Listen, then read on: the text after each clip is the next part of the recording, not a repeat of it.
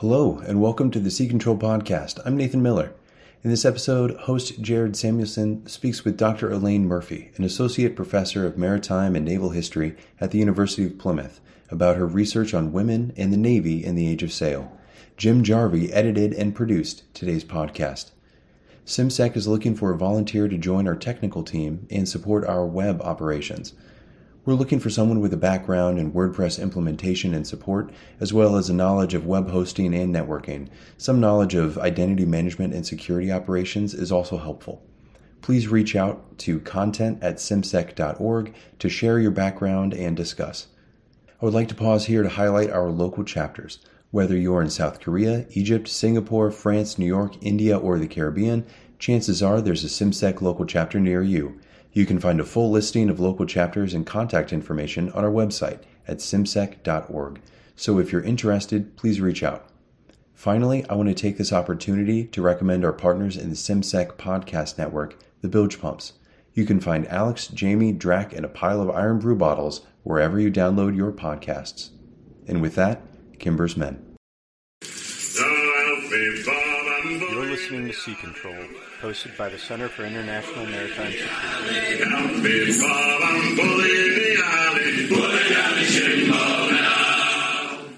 Aloha, shipmates, and welcome aboard Sea Control. My guest today is Doctor Elaine Murphy, and we're going to be discussing her ongoing research on women in the Navy and the Age of Sail. So, Elaine, welcome. Could you start by telling the listeners a little bit about your background, please? Uh, thank you very much, Jared. It's lovely to have the chance to speak with you today. Uh, so I'm a lecturer at the University of Plymouth in England, and um, for the last number of years I've been researching um, the Navy in the seventeenth century, so really the Stuart monarchs and their navies. I started off researching the period of the Civil Wars and privateering and piracy at sea. And in recent years, my research has expanded out into uh, women on board ships and working for the Navy in the seventeenth century and then into the kind of wider Age of Sail, if you go from there. So that's really my background. Well, thanks again for coming aboard today, Elaine. As a reminder to the listeners, all opinions are our own and not reflective of any institution with which we might be otherwise associated.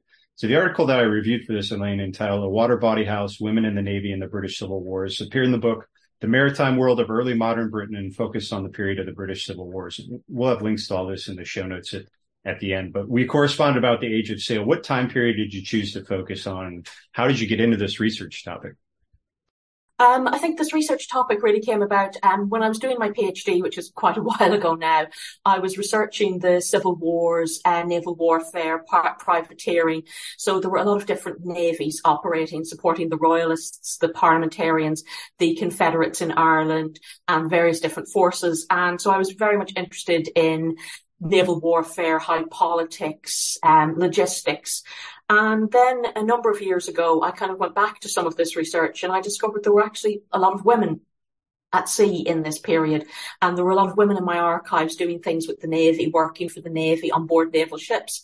And it really got to me thinking, is, well, are there more? If I go and look in the archives, will I find more women at sea in the seventeenth century? And I initially thought, you know, I'll find a handful, one or two here and there. And then I went into the archives and it wasn't one or two.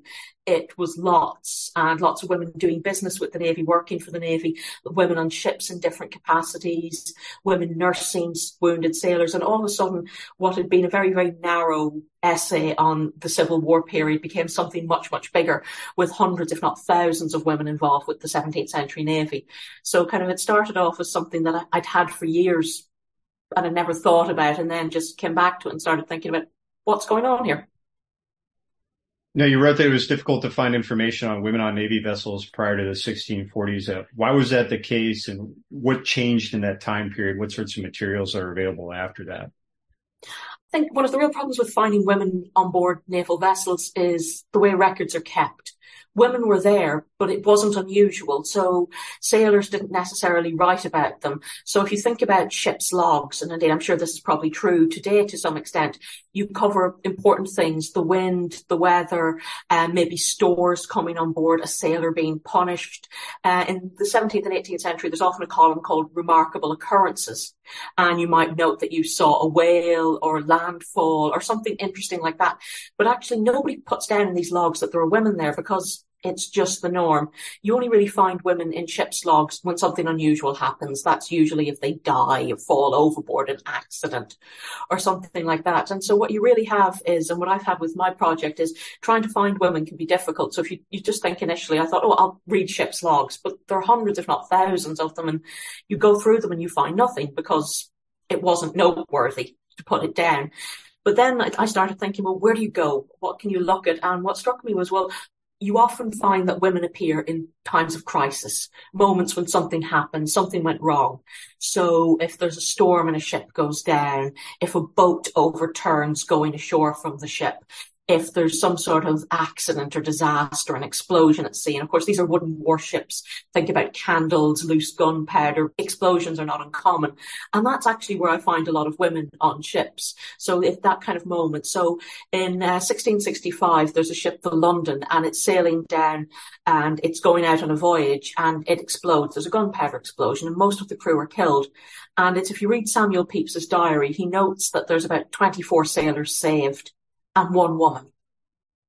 And so it's kind of those moments of crisis, something going wrong, that you often find women on board the ship.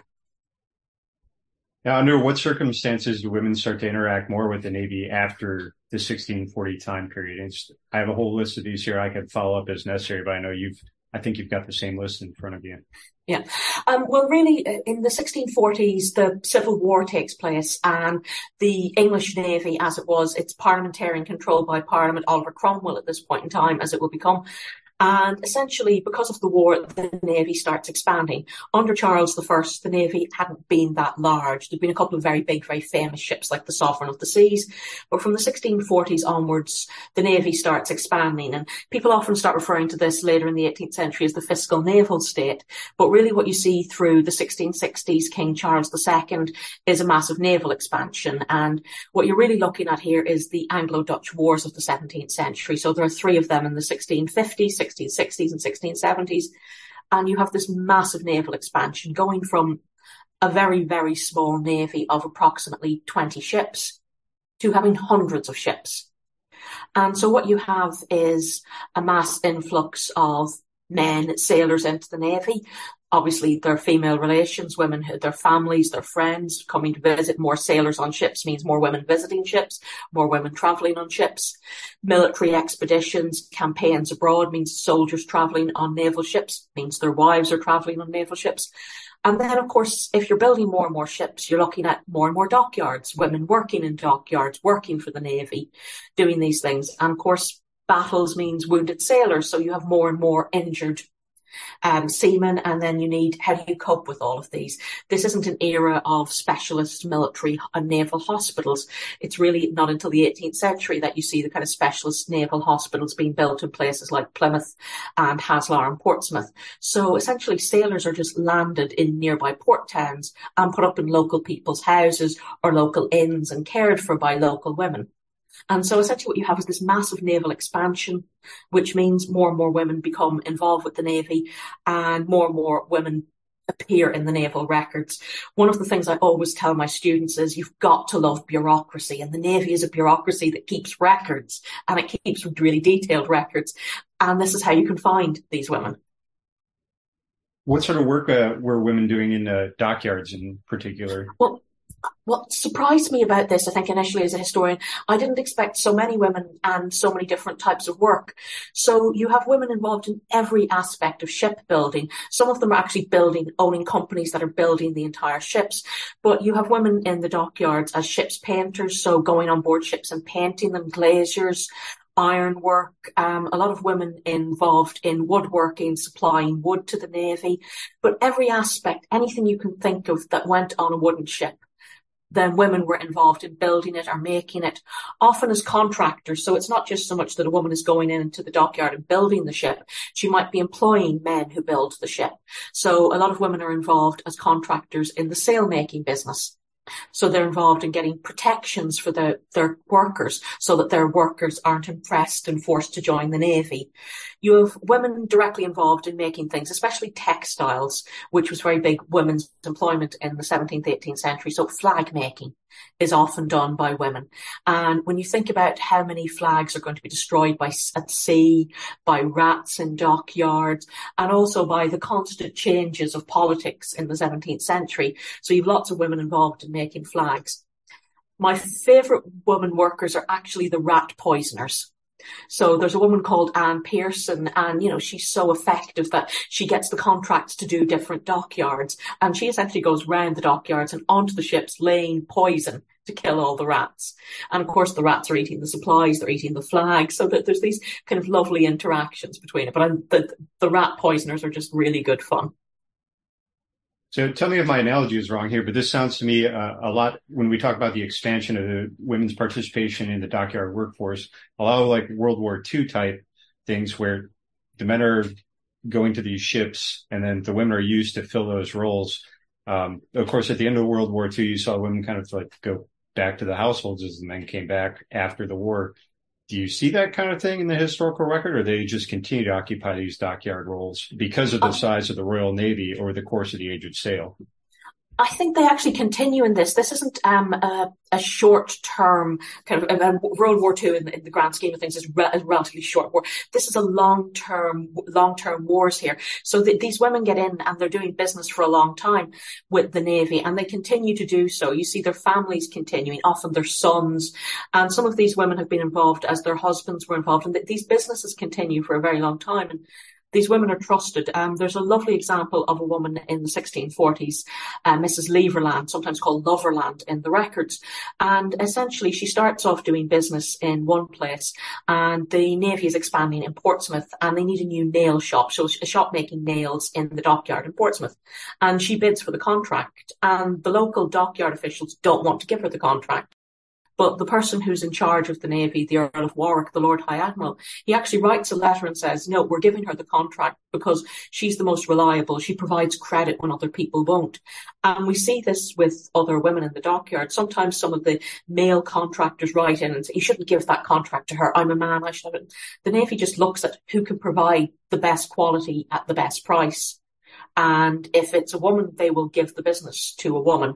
Now, there is the caveat on that. Sometimes it's harder for women to get paid than men. So for occasionally it may be just that, it, well, it's easier to not pay X woman. But I mean, the, the women are very good at standing up for themselves, writing letters and demanding that they're paid, but also withdrawing their services, refusing to do any more work, deliver any more supplies, and writing to important members and important of uh, Parliament, important lords, important naval commissioners. They're very active. They've great agency in their own behalf. And uh, you and I discussed offline as well, the sort of where spouses start to appear in the historical record. So where do you see that? Yeah, well, you start seeing, obviously, um, women contractors. Um, often they start off as widows. Their husband had business. What's impressive to me is actually sometimes their husband's business is actually quite small scale with the Navy, and they take and they grow this business. But you also see um, sailors' wives. We tend to think of the Navy and sailors in the age of sail as being very young and fancy-free, a wife in every port and these ideas. But actually, if you um, peel back the details, you find a lot of sailors in the seventeenth and eighteenth century were actually married. They did have families at home, and they were concerned about the welfare of their wives and children. How are they going to survive when they were away? What happens if your pay is years in arrears, which it can be in this period? How are your family going to survive? What happens to a woman if her husband is killed? How does she get his back pay? How does she get any bonuses due to him? What happens if she's starving? What happens if she's living somewhere hundreds of miles away from a major naval port and has to go there to get her pay? It's not like nowadays where people are paid every week or every two weeks and, you know, the pay goes directly into your bank. In this period, you might have to, as a woman, travel hundreds of miles up to London to the Navy Pay Office with a docket to try and get the money off them. And how much does that cost you? And that, you know, so it's very difficult. So it's interesting seeing that the strategies women have for surviving, for coping with their husbands away at sea, and how they they deal with this. Uh, what experiences were unique to women going to sea? Well, I think we have to think about what a wooden warship was. Now, obviously, modern warships tend to be a lot bigger than in this period. So if you actually look at the size of the smallest warships I'm dealing with are probably about the size of a double-decker bus in terms of length. So, you know, these are not huge ships. So women are going onto a wooden warship that's not designed for them. If you think about their clothing, it's going to be long skirts, not going to be wearing trousers, not short clothing, easy. And they're going into a space that's, especially naval ships, it's not designed for women. It's not designed for passengers. It's designed to fight. It's got lots of guns, lots of men. So a merchant ship sails with the smallest possible crew to make a profit. A naval ship sails with a much larger crew because you have to fight the guns on board in this period. So women are going into this very cramped conditions, these cramped spaces with a lot of men about, where they're going to have very little privacy. So even if you're an elite woman, uh, a noble or that, and you might say, well, you have access to the great cabin, you have a cabin to sleep in, but you won't be sleeping there on your own. You won't necessarily have any private space. So a lack of privacy is going to be something that's going to affect a lot of women. Or if you have got any privacy, it's not real privacy in the modern sense. You might just be putting up some canvas screens at night to kind of create a bit of an air of a cabin. So it's not great. But also think about practical things like, where do you go to the toilet on a wooden warship? Again, a space designed for men. And so you have the heads at the front of the ship, which, which are effectively just a public toilet seat where anybody can see you there. Along the side of a ship, you can have urinals called piss dales, but again, not very practical for women to use in this period. So that's a difficulty. But of course, the early modern world, the age of sail world, is very different to our world. We expect privacy nowadays. How much did people expect privacy at that point in time? So it's very different to us. Um, there's a great example of a chaplain in the seventeenth century called Henry Tonge. And when he first goes to sea, and chaplains are brilliant because they're often not experienced with the naval world. So when he first goes to sea, in his diary, he writes about his experiences and seeing women. And he talks about seeing the men and women on board his ship. And the women are half drunk, half sober, and they're in a quiet corner, half dressed with the man, or women are in hammocks. And they're publicly having sex with, as far as he's concerned, with their husbands or their sweethearts. They're not even necessarily their husbands. And Henry Tongue's a bit, I don't know, you can almost see him with his kind of, his mouth open, aghast at some of this. But he gets used to this, and it's just a, a very different world, very different concepts of privacy that, than we have nowadays. Well, that's a great transition, because uh, my next question is how the British public perceived women's presence aboard naval vessels, and then how did that change over time? Yeah, um, I think in this period, there's not necessarily a huge amount of public perception of women on board vessels. Women are just there. So members of the royal family go on board naval vessels all the time. They travel on them. They visit them.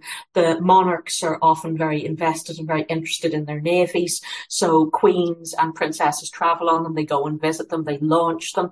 So I think there's quite a lot of publicity there. You occasionally get a lot of publicity around women in disguise on board ships. So occasionally, if they're revealed, and this um, publicity is often quite positive, kind of almost like it's a joke and good on them type thing. But in terms of most of the women on board ships, that most of the public, if they're away from a naval port, probably just don't know about it, don't think about it. Sailors, on the other hand, have a very different perception of women on board their ships. And we have the idea, I think nowadays, that this idea that sailors thought women on board ships were bad luck, that sailors were very superstitious. And you do get some examples of that, where sailors will turn around and blame women for misfortune. So bad weather is occasionally blamed on witchcraft and women. Um, Uh, accidental ex- gunpowder explosions are on a couple of occasions blamed on women, and e- misfortunes like that. So you, you do have these examples. Um, in the mid-seventeenth century, you have a major outbreak of plague in England. And again, this idea that the ship is pestifully pestered with women and that they bring disease with them is quite common, especially among senior naval officials. But I think what really interests me is actually once you dig past that a bit, and actually if you look at the ordinary sailors and some of the ordinary things, the women are there. And when the women go ashore, and you read this in officers' letters, uh, the diary of that chaplain Henry Tonge, the men are sad to see the women go ashore. They want them there. They enjoy their company. So other than a few people who blame women for misfortune, most sailors are actually pretty happy having women on board and enjoy their presence. And women seem to partake in the activities of the ship. Um, the Stuart age is a very sociable age. And there's a lot of social drinking on ships in this period. And you see women participating in this, in the revelry and the toasting and the dining. And you hear that sailors talking about dancing on their ships. And again, they enjoy having women there. So this idea of women as bad luck that sailors didn't want on the ships, I think is, is a bit of a cliche and not really true in this period. Did the Royal Navy have an institutional position on the presence of women aboard its ships? This is one of those things that's really difficult to find out because um, in the mid-seventeenth century, the Navy starts issuing rules and regulations, uh, kind of naval instructions, articles of war that set out the rules for sailors. So they'll say things about, um, you know, um, no smoking in certain areas, um, not to blaspheme, uh, about uh, not deserting, not wasting gunpowder, all of these things. As you go through the mid-seventeenth century, these rules and regulations become more and more elaborate, and they're printed and they're issued, and quite a lot of them survive. The first set of rules I've found that actually explicitly ban women from naval ships is dated sometime around sixteen ninety-nine. And after that, as you move into the eighteenth century, it varies again. Some rules say that, you know, you're, the captains can have women on board the ships so long as they're the wives of the sailors and not prostitutes. But it's very difficult. How do you find out that somebody is the wife of a sailor? You know, everybody doesn't necessarily carry their marriage certificate round them.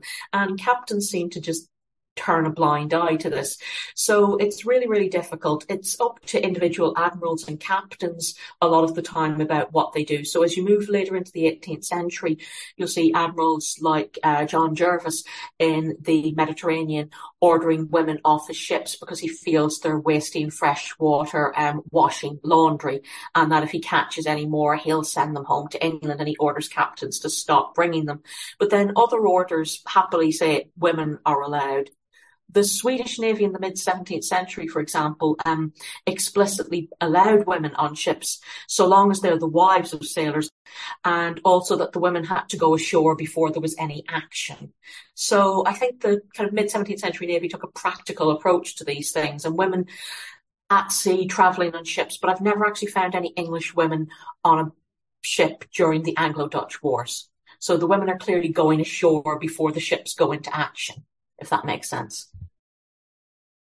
Absolutely. Uh, can you speak at all to the motivation of why the wives would want to go to sea with their husbands, other than just like being close to one another? Because you and I talked about this offline. There's actually a very practical reason for it that we probably don't think about today because of the way our pay functions. Yeah. In this period, um, pay is often in arrears, but the pay is given to the sailor himself, or a pay ticket, which he could leave to his wife. But pay isn't, remittances aren't sent home. So if a sailor is away at sea, his wife and family at home won't receive any wages. They won't receive any remittances. It's not until quite late in the eighteenth century that it's possible for sailors to have some of their pay sent to their wives or families every week. So essentially, if you're a sailor and you go to sea and you have a wife and family at home, they have no income from your wages unless they have some other means of working. So for some families, this was a practical solution. It's common enough for warrant officers, the skilled men like the carpenter, the same. Bring your wife along. She can help with the business. She can possibly help do the work. For other sailors, it, it just makes sense. Now, we see a lot of sailors' wives involved in businesses on shore.